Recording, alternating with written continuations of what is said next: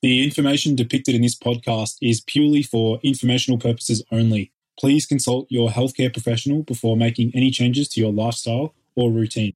For all those men listening in, I have a special announcement that will give your balls goosebumps. So, I don't know about you, but I get pretty sick and tired of changing my razors and trimmers to groom my body hair and my balls. So I wanted to introduce you to the new and improved Manscaped Lawnmower 3.0 trimmer. Now, I know many guys listening in to this podcast have probably seen me topless on social media, and they'll know that I'm quite a hairy dude, whether that be due to my genetics, being half Italian, half Lebanese, or because I maxed out my testosterone to 988 nanograms per deciliter. I don't really know, but the fact is that I have a lot of body hair and it's always been a struggle for me. So the Manscaped 3.0 features a cutting edge ceramic blade, which actually reduces the grooming accidents and has a pretty long battery life as well, lasting up to 90 minutes. It also features like a unique LED light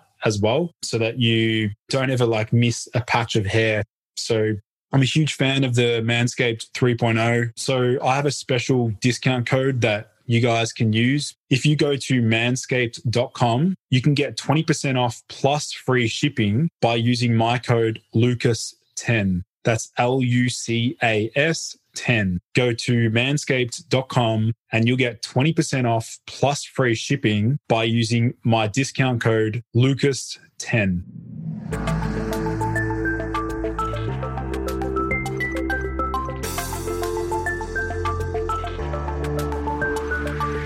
Hey everyone, and welcome to the Boost Your Biology podcast. My name is Lucas, and I'm the founder of Ergogenic Health. Together in this podcast series, we will go underground to explore cutting edge health and human performance insights that you simply cannot search on Google to help you upgrade your existence. So, without any further ado, let's jump into today's episode. Hello, everyone, and welcome to yet another episode of the Boost Your Biology podcast. Today, I am joined in with Jonathan Roseland and his wife, Gergana, to be discussing some very novel biohacks related to a little bit different this week. We're going to be delving into some relationship and dating and some other love life hacks. So Jonathan is actually a friend of mine. Uh, I've been sort of watching his content, and he was really one of the OG biohackers uh, back in the day. He really laid the foundations, and um, yeah, really was inspired by his content very early on. So, uh, Jonathan, welcome to the show, man. Thanks, thanks, Lucas. I I appreciate that, and I appreciate you checking out my my my book on this topic. Sweet. So maybe uh, for my listeners, majority of them probably aren't familiar with uh, you and your story. So do you want to give people a little background into how you got to where you are today?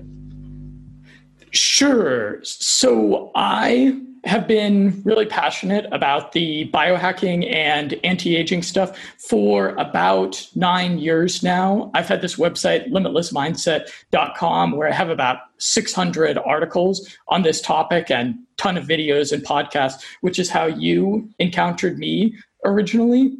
And so I wrote this book recently entitled Don't Stick Your Dick in a Blender how to meet a nice girl instead from a tantric husband with a better sex life than you. And that would be that would be me and so um, i was a person that was a digital nomad dude. I lived in colombia for three years. Uh, lived all over europe doing the thing where you kind of just go to a new country or city every every couple of months or or every couple of days or weeks if uh, if a place ends up stinking. You know, sometimes you look up a place and you think it's going to be awesome, and then you go there and you hate it. So you hit the road again and find some place that you really vibe with. And like a lot of these kind of guys, you've probably got a lot of guys like that in your audience, I imagine. Yeah, we do. Yeah, for sure so like a lot of these kind of guys i was a nomadic seducer. I was kind of doing the pickup artist thing. Uh, you know i try to date women pretty much everywhere that i would go. And this was of course a whole lot of fun. But uh, I've had some I've had some evolution on my kind of life philosophy on this, and so I I wrote this I wrote this book about how men can kind of transition from that natural drive that any you know red-blooded man is going to have which is kind of to be promiscuous. And i found myself that i'm much much more happier in being married. I've done like all of these different uh, all, all, the different like hedonistic type of things that people pursue i have like drank deeply of that particular cup. And i've done all, all, the kinds of biohacking things where you're trying to draw happiness from within all of all of these type of things. And being married makes me way more happier than than anything else. And so i am wrote this book sort of for men that are doing that that are kind of pursuing happiness via uh, trying to conquer a lot of skirts, frankly.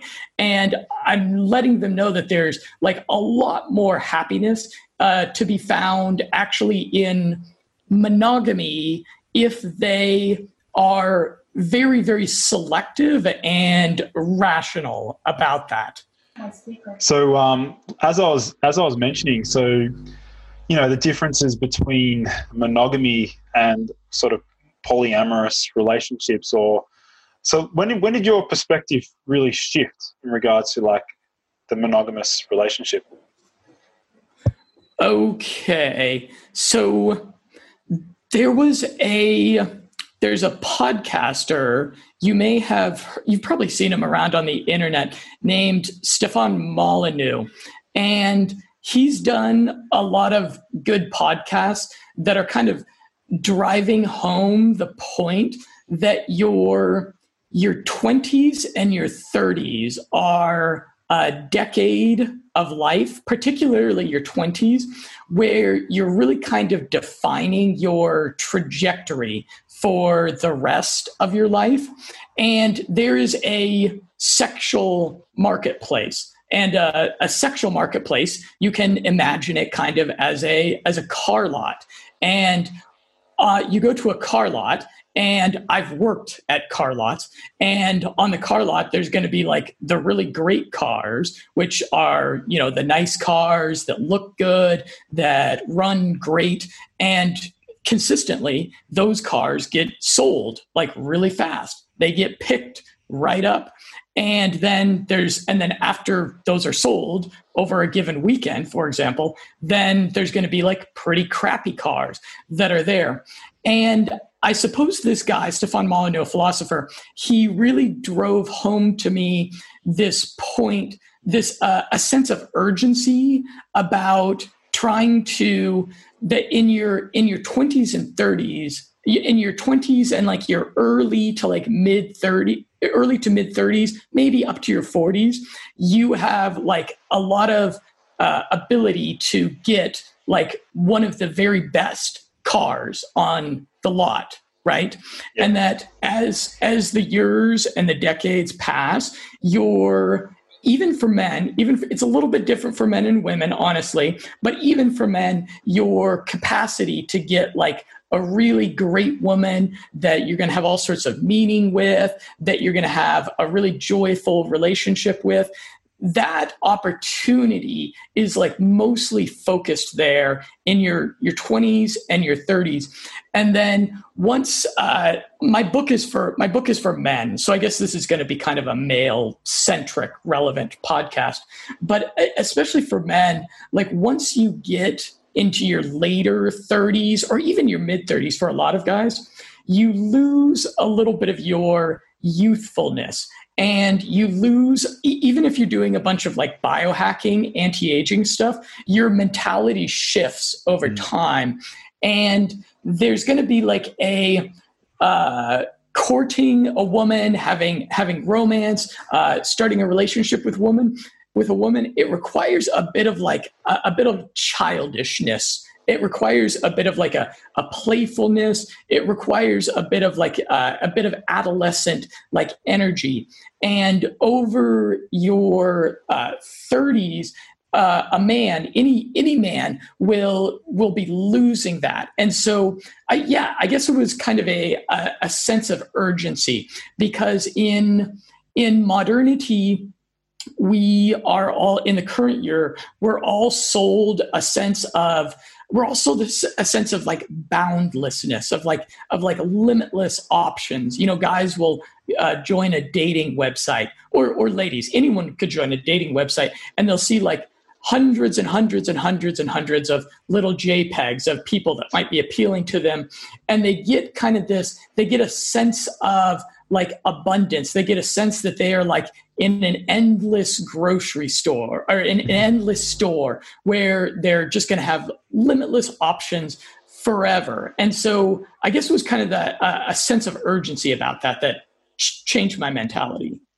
Interesting. So I'd love to have a little discussion around how, because I know you mentioned this in your book, um, sort of how online dating has changed the dynamics significantly. Um, so let's sort of touch on how online dating has been like how it's changed and how potentially like it can be both beneficial and, and you know negative. Yeah. Are you doing it? Uh, well i've i've downloaded tinder and deleted the app numerous times. Um, right. Purely because very beneficial in my opinion. Purely purely because uh, I, I honestly think that only like you have to pay to actually get seen. And they will only reward the, the guys that yeah i feel like it's um you know it's it's a bit challenging in that sense. But i mean like honestly i've actually tended to lean towards uh other ways of gaining attention and that is actually through instagram direct messages yeah, I, am not a big fan of online dating. I did a chapter in my book eviscerating online dating because it's uh, it's so bad on so many different levels. In fact, I'd like to st- share a statistic with you, sure. Uh, with everyone. So this was a statistic that came from some research. It was from the uh, Statistic Brain Institute uh, that was collating a couple of studies done with college students. And I found this to be just, I found these two to be really shocking stats. So a third of women meeting guys online have had sex on the first date with an online match, uh, which I guess is kind of it's good news. Like if you just want to get laid, but like if you want to meet like a girl that's like relatively conservative that isn't like sleeping with other with every other guy she's going on a date with, it's pretty bad news.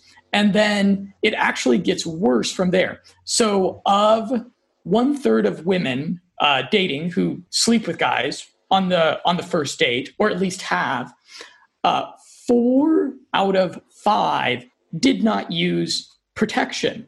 So guys can kind of think that if they are uh, if they're going on a, on a date with a girl and she sleeps with you the on the first date the um, the majority of them are not using protection. They are just having uh, unsafe sex with guys on the first date that they that they meet, which I found pretty pretty horrific. It explains a lot of why STDs are so prevalent, and this is kind of the statistic that I point people to if if anyone ever calls me a, a misogynist because I wrote a book calling women blenders, I'm going to point them to this stat that there are like there's a lot of quite irresponsible women that are out there. And I, uh, in in my book, I I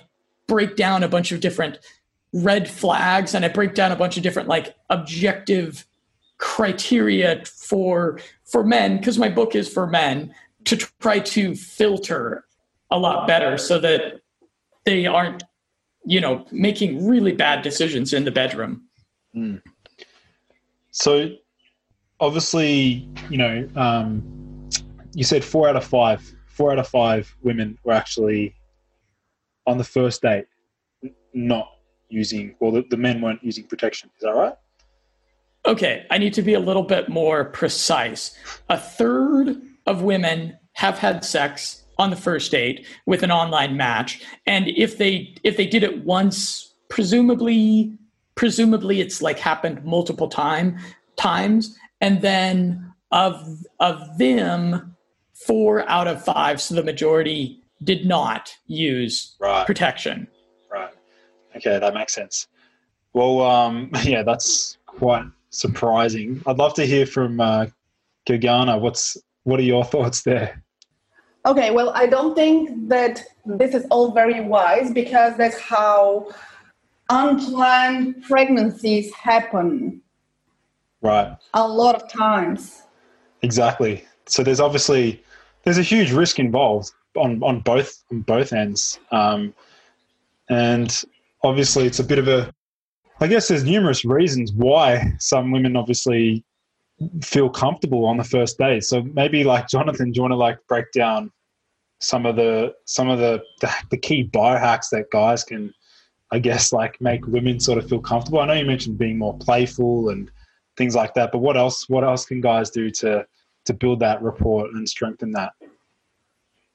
Okay, so I think I I coined a term in the first chapter of the book. I called it the inevitable uncondoming, which is this phenomena that, that you've probably experienced. I think most people have probably experienced it, which is where typically the uh, the unsafe sex, the uncondoming, the not using condoms, that is like typically not a very planned out decision. It's usually kind of just a, a heady kind of moment of passion when it happens.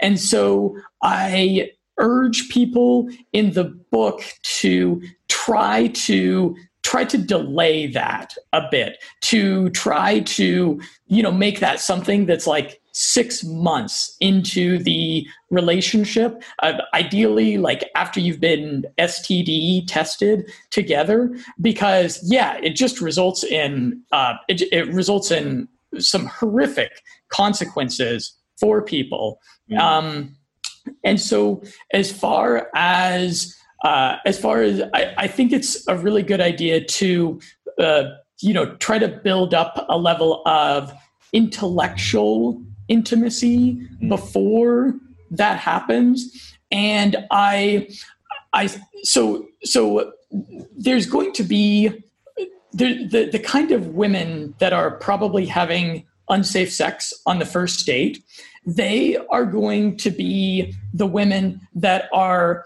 there's some there's there's some insecurity there and there's some there's some low self-esteem that's that's driving that sort of behavior which is which is totally unfortunate. And what i suggest a little bit further on in the book is that men try to if men are looking for like uh, a good girlfriend, if men are looking for some, a woman who might be wife material, which I, I urge them to do so, because again, it makes your life so much better. It brings so much happiness into your life. It'll make you way, way happier than kind of doing the pickup artist thing. Um, if that's what men are looking for, I urge them to delay sex. Uh, to try to delay it until about the fifth or the tenth date. And the the kinds of the kinds of women who have healthy self-esteem they're going to be totally okay with that. Right. And if, if you're if you're doing dates where you're trying to uh, connect intellectually a little bit more, if you're like spending three four hours having real deep conversations about things, talking about your families, uh, talking about your your values you're going to over the course of like five or maybe 10 days you're going to you're going to have intimacy on a on a on a different kind of level and what you'll do is you'll you'll filter out the women who are more promiscuous mm. the women who i call blenders who are going to you know who are going to the relationships are going to end up being like a lot of pain and they're going to have uh, negative consequences perhaps unplanned pregnancies. The the women who are going to have the real low self-esteem they're going to be if if you don't sleep with them on like the first or second maybe third date they're going to eject from the relationship because they're going to be kind of they're going to be kind of like confused about what's going on. And you know doing the so the book uh, i delve really deeply into a bunch of into a bunch of sex hacks. And I, I want to just urge the men that are out there the the sex that you're going to have with a woman that you are in a monogamous committed relationship with where you have like you have that that great synergy of like yin and yang going on. And especially if you're doing some of the tantric techniques the sex that you're going to have is so great. It's going to be like your sex life is just going to be so much better than the sex you're going to be having with uh, with win- with women that you're casually dating. That I think it's uh, I think as far as as far as like hedonism, you're getting when you're when you're choosing to delay casual sex a bit and put it off, you are choosing a a much greater pleasure of of such better sex. So I'm yeah, I guess I'm trying to disabuse some of the guys that are doing the that are doing the pickup artist thing or that are, you know, that are out there like on Tinder and they're like, you know, having a lot of first date, second date sex, you know, with a condom, with these women on Tinder. Uh, it's just when when I compare what I have now, it's like a succulent steak dinner compared with a, a stale Snickers bar of my past. Yeah, so I was, I was just mentioning um, what you're really hinting towards is the idea of delayed gratification, um, which makes sense. Obviously, like if you, you're putting off something that you look forward to, it's the actual process of looking forward to the reward and then delaying it. So I sort of want to touch on a little bit on the tantric mindset because a lot of my listeners is probably first time hearing about the tantric practices. I know one of my friends personally um, is a huge believer and practices the uh, the uh, non-ejaculatory sex, um, but he's still able to orgasm without ejaculating. So, do you want to like touch on some of the other sort of tantric mindsets and practices? Yeah. So this is something that comes out of it comes out of the Eastern tradition, and it's a it it sounds a little bit woo woo. A lot of people might uh, might disregard this because it, it sounds kind of woo woo, but it's very, it's a series of physical techniques that you do to, to uh, stave off uh, ejaculation for the man to, to separate the uh, orgasm from the ejaculation or to at least to to delay the ejaculation so that you can have sex for a longer period of time. And you know this results in your this results in the woman being able to derive a whole lot more pleasure out of it. The the average man i found this statistic shocking also. The average man only lasts six minutes i've heard that. in bed. Yeah yeah that, yeah. that doesn't sound very satisfying does it babe?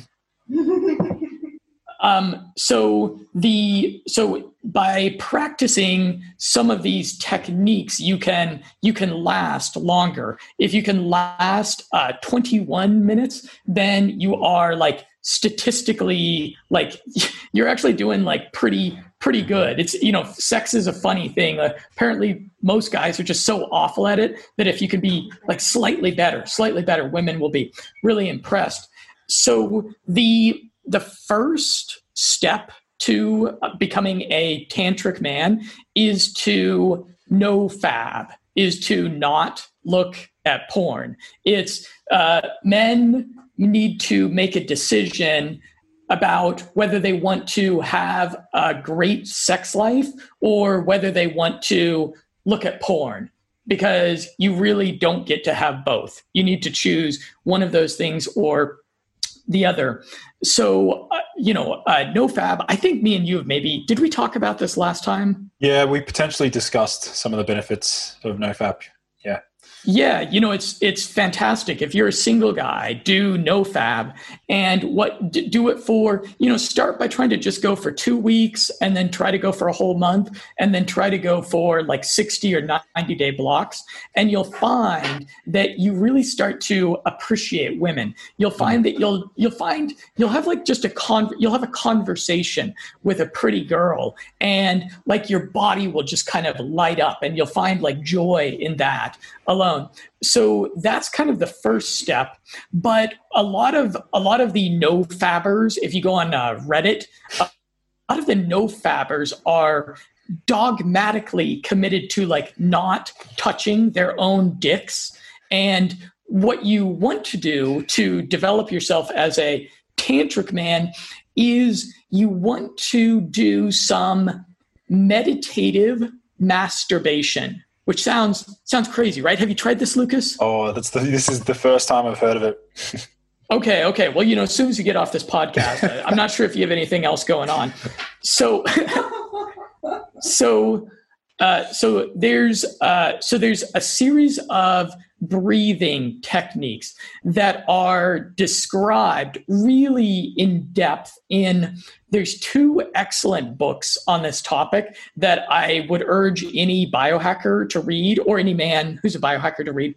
Uh, there's some there's some books for women on tantra, but there's a book called The Multi-Orgasmic Male, mm. and then there's another book called The Tao of Health, Sex, and Longevity, and they detail these um, these uh, diaphragmatic breathing techniques that you do. And they go a little bit deeper than just the the box breathing that i think you're familiar with where what you want to do is they describe these these uh, locks that you have in the body. You have several you have several sphincters in the body.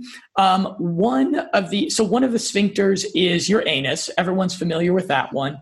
And then the other sphincter is the pubococcygeus muscle, which is the muscle that both men and women have. Fun fact: the word cock it comes from this muscle pubococcygeus. Yeah. Um, and so, yeah, so that's the muscle that controls your ejaculations. And it also is the muscle that you uh, flex when you are going pee, when you're urinating, or if you're, you know, holding it in, because you got to, sometimes you got to hold it in, you know? um, so there's, uh, and then the other sphincter in the body, uh, the eyes are a sphincter.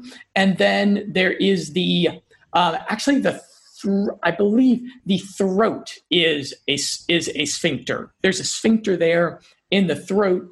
And so there's a breathing technique that it takes a little while to get down. It, it takes a bit of practice where you breathe in and then you lock uh, you you clo- you close these sphincters, you flex these sphincters, the anal sphincter, pubococcygeus, and they're in your they're in your neck and then you release those. And so there's so the this is a breathing technique that you want to do like 10 to 15 minute uh, meditative masturbation sessions on on your own you know in private there with there with lotion like normal. Um, and you want to practice it on typically it takes about 20 days um, and and you want to practice this breathing technique. You know like just lay down like turn on a little bit of music turn on your meditation track you know whatever you like to do when, when you meditate. And you'll do that for yeah 10 to 15 minutes a day over the course of about 20 days and you'll reach a level of uh, competence with the with the breathing technique. And then at that point you'll be able to stave off orgasm.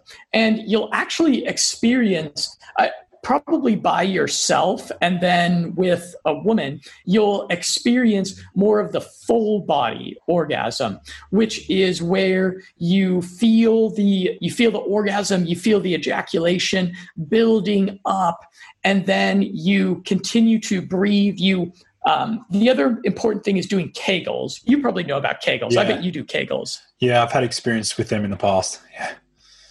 So, so, the thing about Kegels is they're a little bit more of a long term uh, sex hack. You need, for men at least, you need to do them for quite a while before they start to make a difference in your ability to uh, hold back ejaculation. So guys can think about when they go to the bathroom and they are uh, the the way you start doing it is you go to the bathroom you go pee and actually you you want to you want to delay going pee you want to wait until like you really gotta go.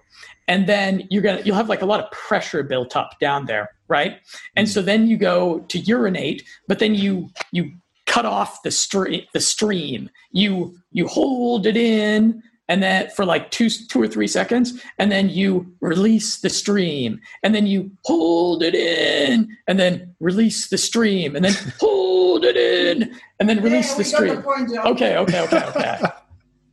And and and so this is the this is the exercise of it's a, the, mili- a military the, a military practice. Yeah yeah. And and they say they actually say you should stand on your tippy toes while really while you do this. I'm not sure how the standing on the tippy toes makes a difference, but you know, it's what the it's what the Taoists yeah. developed over thousands of years. So so that's what that's what I do. And then you want to do Kegels often. So as a reminder, do a Kegel every time something loads. So we're all dealing with technology all day long. So you're waiting for a website to load, you're waiting for an app to load. Do a Kegel, bro, and then uh, over over time, productivity yeah, hack 101. Yeah, yeah. What else are you doing while you're waiting True. for something to load? and then over time, this builds up that PC muscle so that you can hold off ejaculation. And uh, over the course of 20 days doing uh, meditative masturbation sessions, you'll you'll have this really cool sensation where you feel where you feel the orgasm move up into the rest of your body. Um, you'll feel it. You'll feel the orgasm move up into your skull, which is actually a really cool, a really cool feeling. It, uh, yeah, it, it gives you it gives you all sorts of uh, yeah it gives you like a lot of kind of creative energy i would describe it as kind of kind of a kind of a nootropic and yeah. I, am actually not doing this right now with my wife because we're uh, yeah we want to have a baby but it's oh, uh, yeah it's okay. something it's something that I, I recommend really enthusiastically because you'll have uh, you'll have a whole lot better you'll have a whole lot better sex and the when you're uh, if you can spike a woman's oxytocin, mm. if you can go, if you can give a woman more orgasms than she is accustomed to, you're going to really elicit the yin energy out of her she's mm. going to you're, you're just gonna you're gonna have a, a relationship that is uh, pregnant with like really great feminine tranquil kind of uh, childish kind of uh, energy mm. yeah the um, one one other benefit of oxytocin actually i was doing a bit of research on it um, just personally uh, from a from like a biohacking perspective is actually it's a hormone that has a positive feedback loop. So the more that the body makes, like the more the body releases, the more the body that the body makes. Is that the spray or? Okay, yeah, this is exogenous oxytocin. I will. show it to you. You can continue what you're saying. Yeah, yeah. Well, I read more about it. It's like um, some of the oh yeah, that's the nasal. Oh, so good. Yeah, yeah. I'm yet to- Actually, this is this is not nasal. This you just take orally. Oh, okay. Um, have you tried it yet? Yeah. Yeah, we. We've taken it once. Yeah, and I, I'm really not sure if it had any effect. We mm. yeah we we had a we had a date night and uh, and then we went out salsa dancing, and so we we took it and I I don't know if it had any effect. No. Frankly. Yeah, maybe it's probably the route of administration. I think the nasal spray is probably more effective, but um, it's definitely on the list of things to, tr- to try. But as you were talking about some of the um, some of the kegels and like delaying ejaculation, um, there's a bunch of supplements in particular. Uh, have you had experience with Shilajit? I think you've spoken about it before. Shilajit. Shilajit. Uh, okay, that's one adaptogen I haven't done. Yeah, well, that that one there in particular, that one there in particular does help with um, increasing parasympathetic nerve tone on, like in the penis. So it actually does dampen and reduce the excitatory response. So stacking that plus stacking the kegels plus shilajit, we could make an awesome delay ejaculation or delayed ejaculation stack. Out of all the other herbs, uh, you found horny goatweed, yeah, to be the probably the most potent in that regard. Yeah, it has the the effect that I notice the most. It improves erection quality. Mm. You know, al- alcohol is kind of a double edged sword in seduction. We we all know that alcohol has alcohol is usually there, you know, alongside uh, alongside sexy times and romance. But there's this, you know, there's this uh, sweet spot with alcohol that uh, if you do just if you drink just too much then it's going to hurt your hmm. uh, erection quality and especially you know especially people that are that are dating, they're going to be like drinking a little bit before before making love. And yeah. so if you do some epimedium, that's you, you don't need to worry about that. And I recommend the powdered epimedium mm. because epimedium is one of epimedium i did a, a vlog recently that maybe you want to link to epimedium has a bunch of really cool different effects mm. um, but it is you can do a lot of it you can do like several grams of it and your your erections will be awesome and uh, so the powdered stuff I find is a whole lot better. It's economically, it's a win.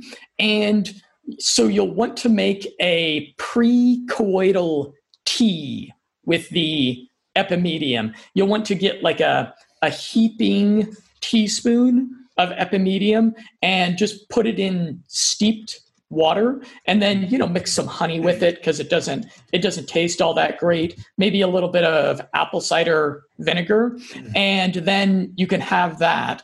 And epimedium has uh, similar effects for ladies. It uh, it can improve the quality of orgasm and sensation for ladies as well. So yeah it's a great precoital beverage for him and for her yeah, I've had um I've had pretty good experiences with uh, horny goatweed in the past.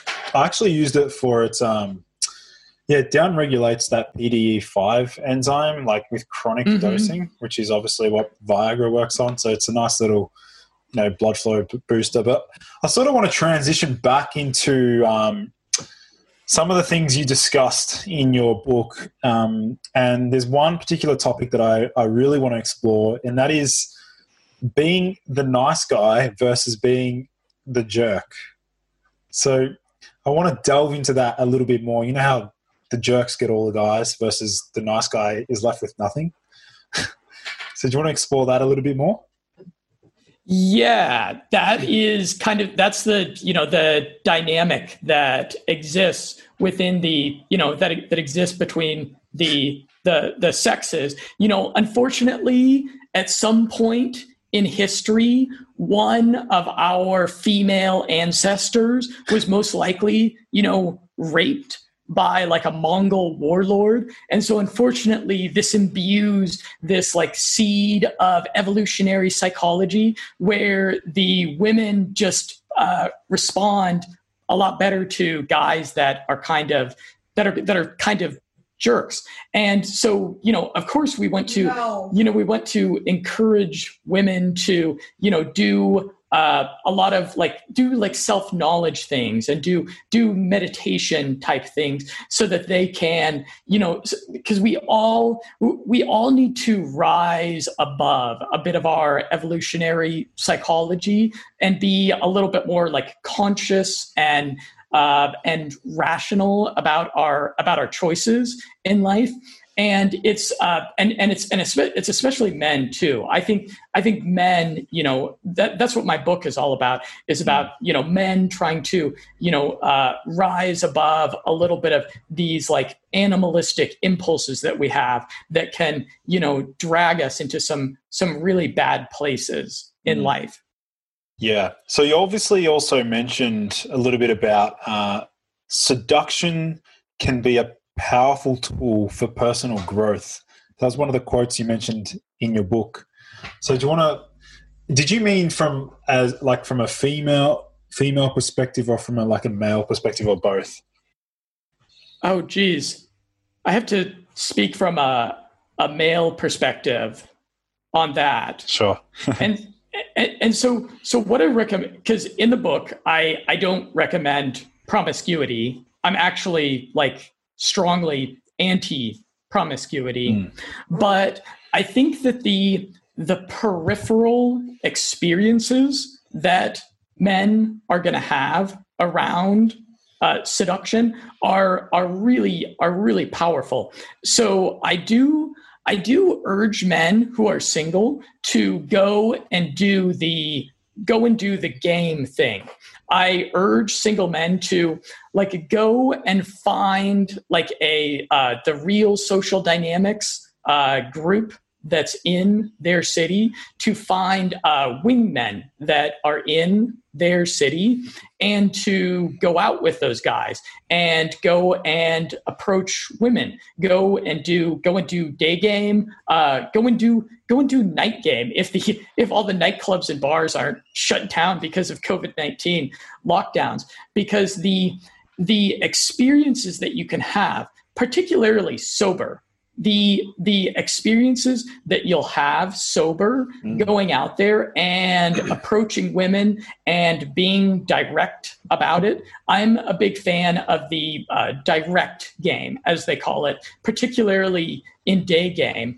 Those experiences that you have will really shift your they'll shift your mindset. They will uh, imbue like a real degree of uh, of confidence and I I also urge men to do I urge men to to be promiscuous about dating but not sex. I urge men to do a lot of a lot of dates because when you do a lot of dates, you build up those you build up the empathy skills, you build up your attentiveness to the uh, sub communication, and and so so in my book, I actually urge men. I say um, I say go go on dates with women that you might not even sleep with and go on a date and just try to disagree with her on everything. Your your objective your objective is not to get laid. It's not to get a second date. Your objective is just to uh, just to kind of uh, just to have fun disagreeing with her and going out there and having that experience you know mm. cross getting outside of the comfort zone yeah. in that way where you're where you're not trying to appease a woman but just trying to disagree with her mm. that's going to that's going to shift your mindset and that's going to give you a little bit of like a that's going to give you a little bit of like that bad boy vibe yeah. that women are going to respond to even even even the nice girls even even the the virtuous women like my wife they're going to she's to not virtuous. She doesn't like that word for some reason. No she's not. They're they're going to respond uh, positively to that. So what about i guess and i did not respond. the challenge the challenge for guys when they you know they partake in the gay in, in the day game but they get rejection and they get rejection after rejection. And then they're you know you mentioned the fact that it can help build their confidence but a lot of guys can i find well from my experience with that sort of practice is like after one rejection your egos you know you get takes a hit and then your confidence takes a hit. And so like how do you how do you go about that? Yeah i understand. Day game can be grueling because you need to approach like 10 girls to get maybe one or two that's going to be receptive to having a yeah. conversation with you.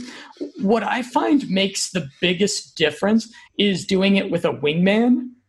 If with you a, with a wingman or woman, another woman with a wingman. Ah, okay. It's probably. Uh, so, do you think it'd be more powerful with another woman? Uh, if you could find one that would do that with you. uh, so you'll you'll find if you do day game with a wingman, you'll be you'll be having a, a lot of fun. The important thing when you go out with a wingman is you want to be joking and just talking shit to each other the yeah. whole time. Mm-hmm. It's it's going to be you don't want to be like you know you don't want to be all buttoned up about it. and so as you're going out and doing and doing approaches when you're with a wingman, it's just yeah, it's it's just a lot more fun, yeah. and you'll be able to sustain those eight or nine rejections that you need to take to have a good interaction. Mm.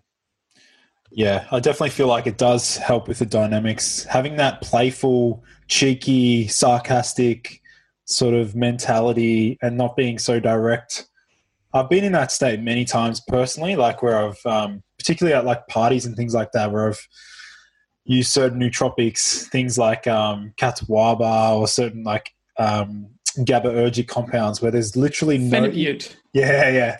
There's no inhibitions, so you literally sometimes you just freak out like with what comes out of your mouth, like because you've got literally no inhibition, so you're able to just freely talk without. You got to be careful there because then certain things can slip out of your mouth that you you might reject.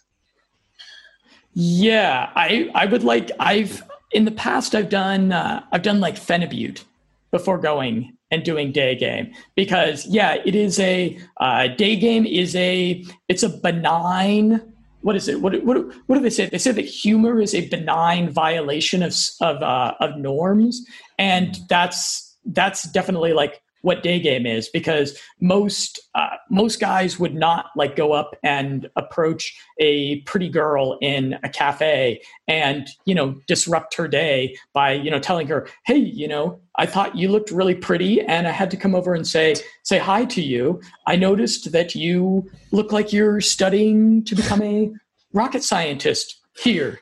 Would you take me to the moon? Something like that yeah what about um you, you mentioned playing with fire, so I want to sort of talk about some of the signs of you know potentially women that are very dangerous in that regard, or like from your personal experiments or experiences.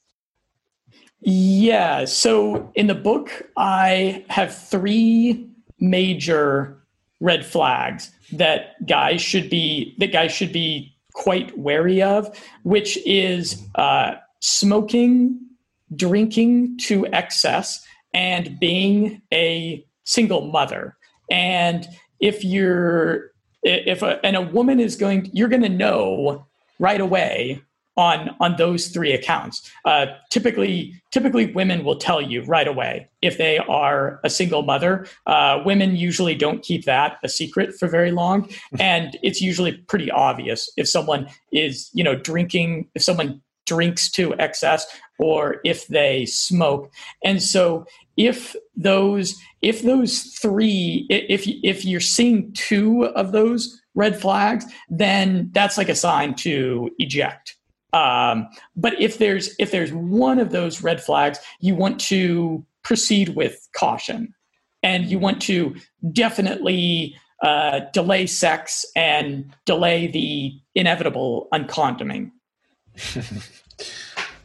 so, what about um, a little bit on, I guess, something a little bit different, like in terms of setting boundaries when you're when you're dating and and you know that initial phase when you may just like start dating a woman and then you realize you're sort of in that gray zone where you're like exclusive but you're not exclusive but and like avoiding that jealousy trap sort of thing. So have you had like much experience or have you delved into that sort of space much okay so here's uh, one of the points that i make a little bit further on in the book is i address the compromise mm. question and because compromise is important in mm-hmm. relationships, mm-hmm. as we've all heard. But what I urge men is to not be terribly diplomatic and compromising within about the first six months of the relationship. And this is going to be a filtering thing where if if the man is a bit kind of hard headed and is kind of arbitrarily stubborn at points, then what's going to happen is if the woman is also kind of uh, kind of stubborn and hard-headed themselves then it's just not going to work. Then the you know the it's you're just not going to be able to get along together and you're going to filter that out of your life.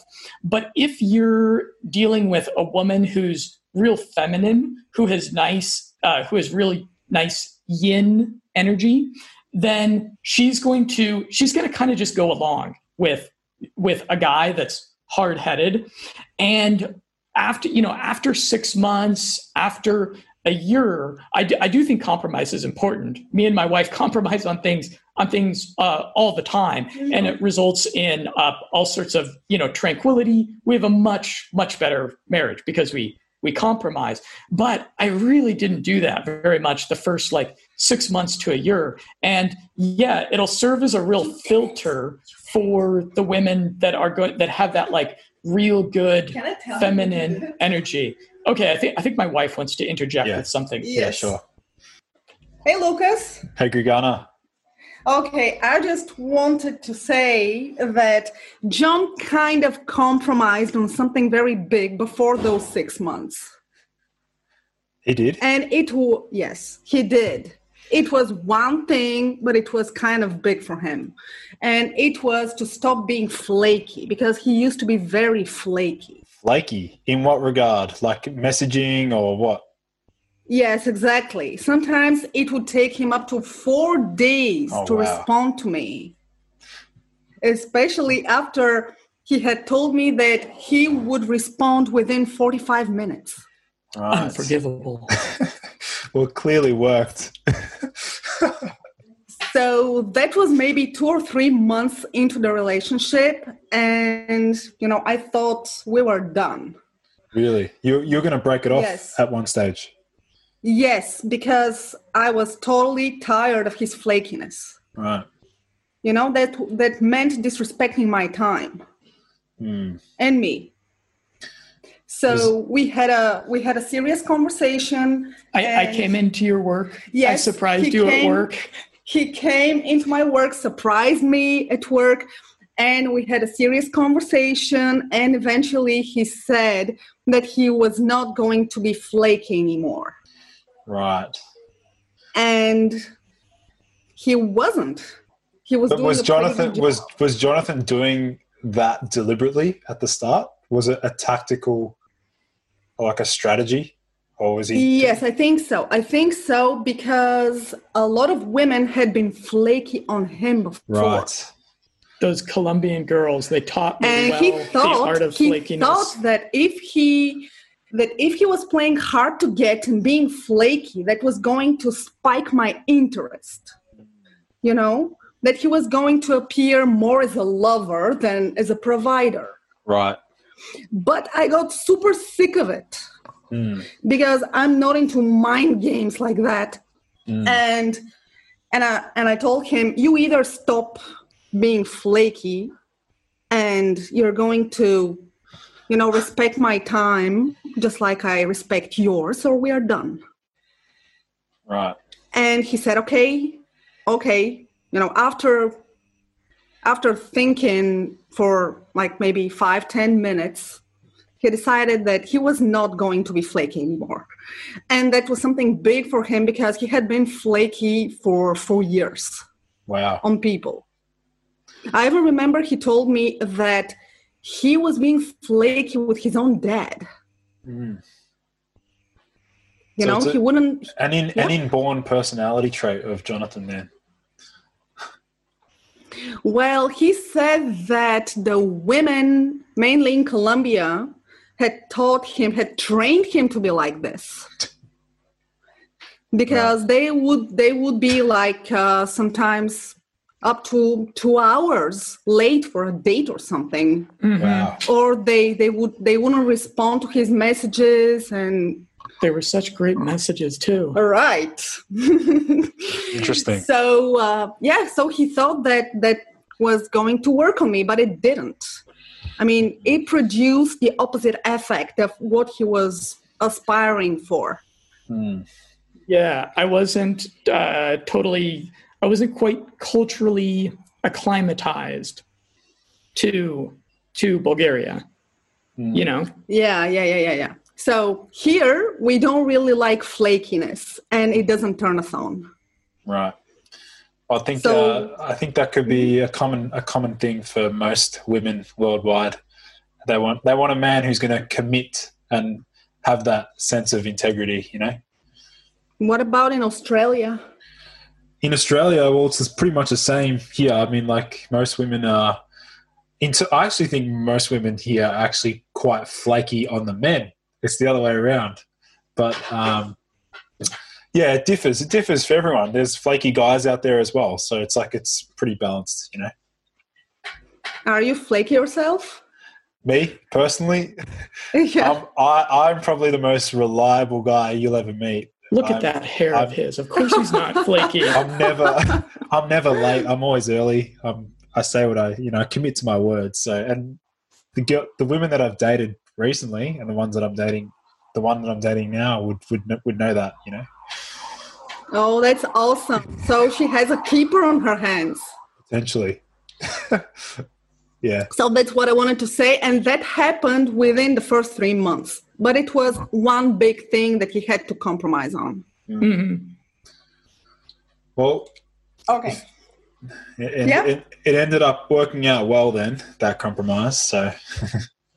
yeah pretty much because otherwise I would have ejected from the relationship. Uh, so, was there any other sort of any other segments in your book that you wanted to really discuss? Any other key, maybe quotes, things like that?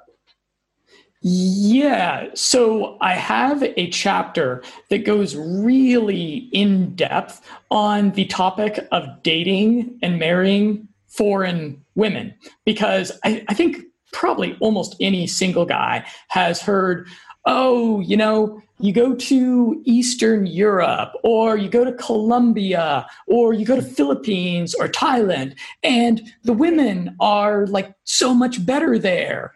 And uh, and actually there's like vast numbers of men that you know travel uh, to try to to try to meet women. There are uh, there are men that pay thousands and thousands and thousands of dollars uh, to these different uh, these different agencies that purport to hook like Western guys up with women in Eastern Europe or the Philippines or wherever. Mostly they just scam them. Mostly it's just a big scam. Um, but you know, as you can see, I married a Bulgarian girl, and I am really happy living here. And so I I did a chapter there, and I guess kind of the message that I want to tell men who are who are curious about that, who are thinking, you know, oh, maybe, you know, maybe I'll, you know, maybe I might want to get a wife from Eastern Europe or or any one of these places, is that the the opportunity on that is sunsetting. There, the mm. the forces of globalization are aggressively making everywhere like everywhere else. You know, so I in and and uh, typically, so there's there's four countries it's it's really funny. There's four. It's kind of the Pareto principle, I suppose. There's these four countries: uh, Ukraine, Ukraine, Philippines, Thailand, and Colombia.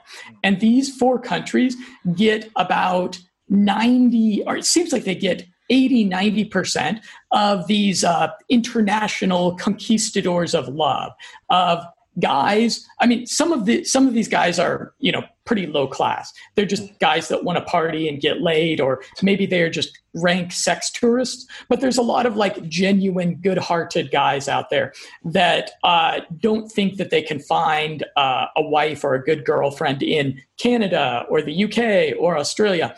And so they go to these four countries. And of course this is this is shifting the dating culture in those countries. This is globalizing those countries. And so in that chapter of the book, I list about 30 other countries that are not getting such an influx of you know men on international skirt chasing yeah. missions that are that are also uh, countries that have you know beautiful uh, beautiful women, where the culture is a little bit more traditional and conservative, mm. where men have uh, a real decent chance of finding a woman that they could have a, a serious relationship with. And so, yeah, that's, I, I want to, you know, I, I, guess if we can leave p- men in particular, because I guess that's what my book addresses, if we can leave them with a, a message, it's, I hope it's just a sense of urgency uh, in mm-hmm. regards to in regards to their love lives and in regards to finding a partner in life because uh, due to all these different social forces due to uh, how coronavirus has changed the whole world the the as as years pass it just becomes harder and harder to mm. get a really great partner in your life mm. yeah I, I really um i can really resonate with a lot of what you said in terms of um what you're really striving to to encourage is just developing that really solid connection. Because that's ultimately like i guess what what humans are designed to to do. Like we, we we're, we're designed to connect and and get that oxytocin boost and and monogamy and you know marriage is is a, a strong form of that. So um yeah hopefully my hopefully my the blokes and the guys listening in to to this podcast do get a chance to check out your book because it is a it is a fun read. Um, there were some pretty interesting topics in there. So um, I guess that pretty yeah, much. and re- remind yeah. me remind me what city you're in. I'm in Melbourne, Melbourne, Australia. Okay. Well, yeah. You know, I think that I think that you are going to. I think uh, you're single now, right? No, he's dating someone. Oh, you're dating someone. Oh, fantastic! I didn't hear that part. Single, single, but dating. Yeah, yeah. Okay. Okay. Yeah. Yeah. Fantastic. I I wish you uh, I wish you the really uh, the best the best with that. I think the fact the fact that you're a real good looking guy and that you're in really stellar health it and that makes so much hair. Yeah. Yeah. The hair the hair makes the hair makes a difference. and, and and I'd I'd urge uh, any guys who are who are listening, if guys are there in Melbourne, then hit up Lucas about you know going out and doing some day game. It'll it'll be it'll be a blast, I'm sure. That's great. I love that. All right. Well, thanks everyone for listening in. I might just quickly question question Jonathan one last takeaway, one little bit of advice that you could give guys entering into the dating scene, what's the number one tip you could give men? Number one tip. Oh, okay. This is my number one tip. If I gotta, if I gotta come up with one, is to kiss a girl earlier than when you're comfortable mm. with it. Uh, I I urge men to try to kiss women on the first date that's what I did with you. It worked out great. Mm-hmm. Um, there's if you if you are trying to kiss a woman uh, at the earliest possible opportunity, she is not going to put you into the friend zone. She's going to know what what you're after. So you'll you'll be on a first date with a girl or maybe you're just talking with her at a party. You might not want to do this, you know, with a with a coworker or with you know uh, if you're in class having a conversation with having a conversation but if you're if you're on a first date you want to try to sit next to each other and as soon as she's sort of looking at you and there's a little bit of a lull in the conversation, don't wait until the perfect moment. Don't wait until you've said the perfect, funny, romantic thing. Just try to kiss her as soon as you get a chance. And often she will she'll reject that. She'll turn her head to the side. And that's that's totally okay. That's totally okay. Mm. You can try again in about 20 minutes. Uh, try about four or five times. And if you get rejected four or five times, then that's great because then you know that she's just not that into you and you won't waste your time further. So I think I think that's a good tip. Yeah. I, I, I like that one. I really like that one. There's never going to be a perfect time, and you just have to make the most of what you've got in the moment. Audaces fortuna juvat, gentlemen. Yeah. Alrighty, everyone. Well, thanks for listening in to yet another episode of the Boost Your Biology podcast. I'll be leaving links to Jonathan's uh, website and where can they find the book, Jonathan? Okay, the book is available for pre sale on Amazon right now, and it is on my website, limitlessmindset.com. It's a dollar cheaper on my website, and I also give people the audiobook if they get it from my website for $8.99. Terrific. Well, um, thanks again for coming on the show, Jonathan. It's It's been a pleasure um, chatting. I knew it was going to be a, a fun and interesting episode. Thank you, everyone, for joining in to today's episode. For in depth show notes and lessons learned, visit nofilter.media forward slash boost your biology.